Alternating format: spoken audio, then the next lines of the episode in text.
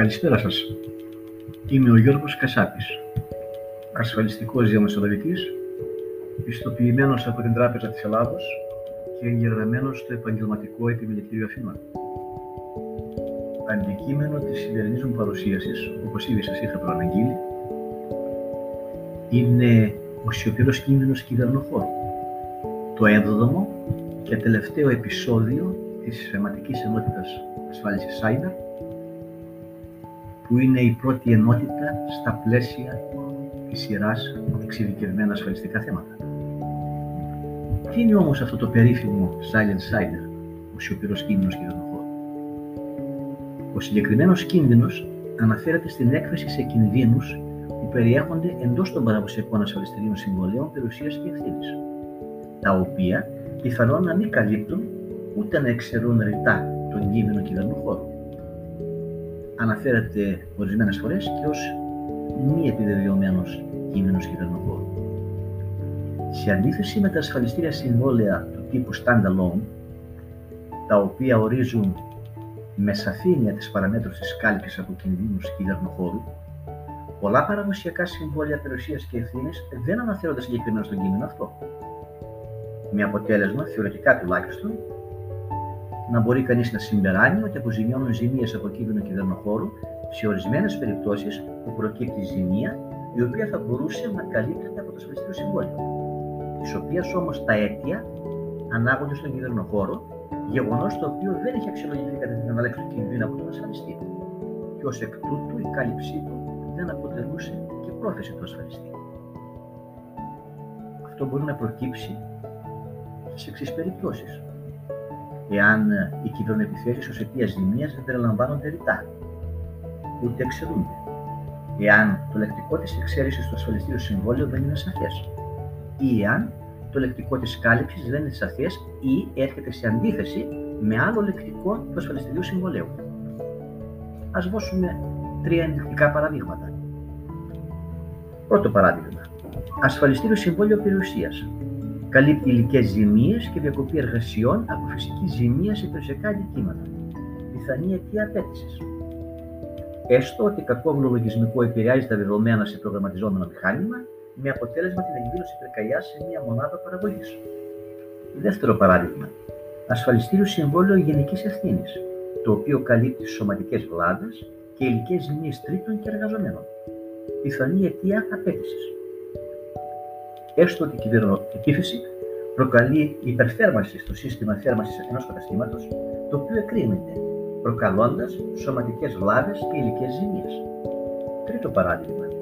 Ασφαλιστήριο συμβόλαιο ευθύνης διευθυντών και στελεχών, το οποίο καλύπτει αξιώσεις που προκύπτουν από ανακριβή παρουσίαση δεδομένων ή παραβιάσεις του καθήκοντος εμπιστοσύνης. Πιθανή αιτία απέτησης. Έστω ότι η η συγκεκριμένη εταιρεία Χ δέχεται κυβερνοεπίθεση στα δεδομένα της, με απότερο αποτέλεσμα την πτώση της συμμετοχής της και την έγκριση σχετικής αγωγής από τους μετόχους.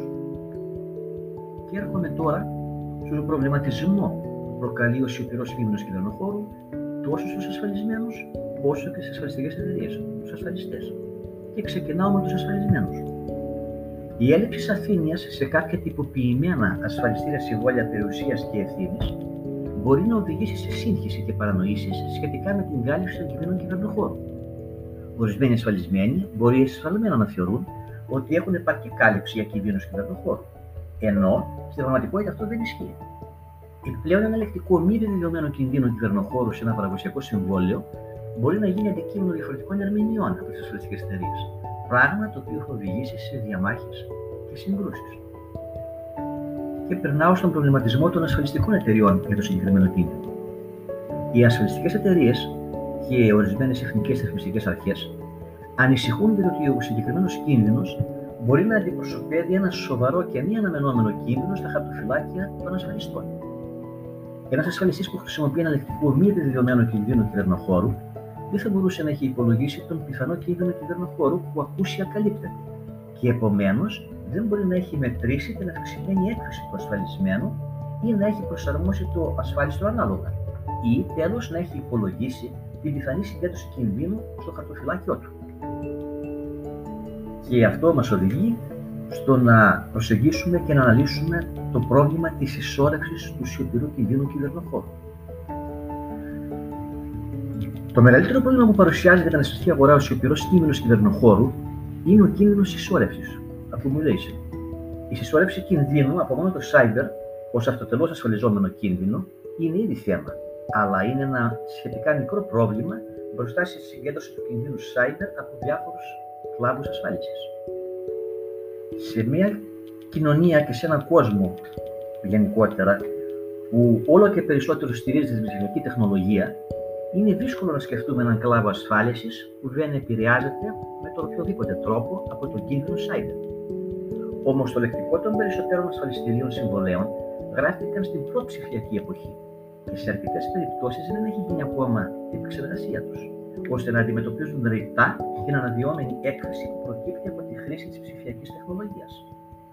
Αυτό έχει σαν συνέπεια τη δημιουργία μιας τεράστιας γκρίζας περιοχής, όπου η κάλυψη του κινδύνου cyber πιθανόν να παρέχεται από συμβόλαια τα οποία αρχικά δεν σχεδιάστηκαν για τη συγκεκριμένη κάλυψη.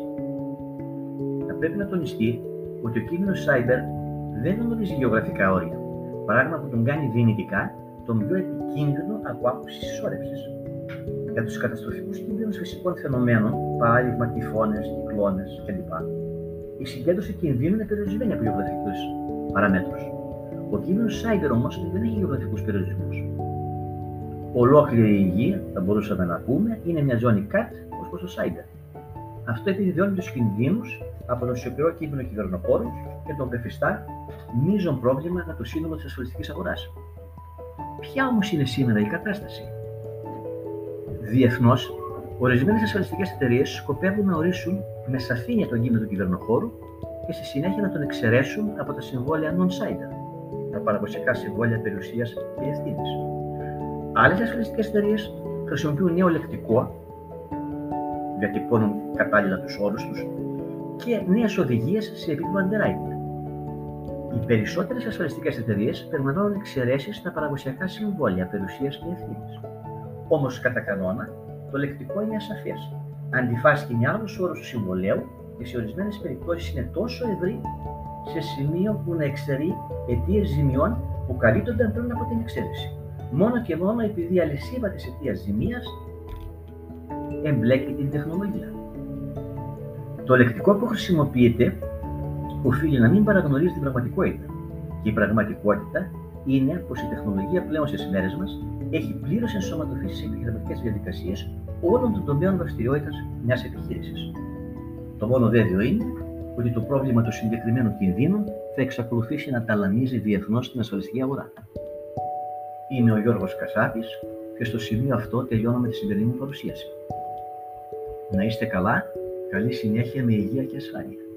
Ευχαριστώ για τον χρόνο σας και ανανεώ το ραντεβού μου μαζί σας με την επόμενη θεματική ενότητα στα πλαίσια της σειράς εξειδικευμένα ασφαλιστικά θέματα η οποία θα είναι η αστική ευθύνη εργολάβου. Σας χαιρετώ.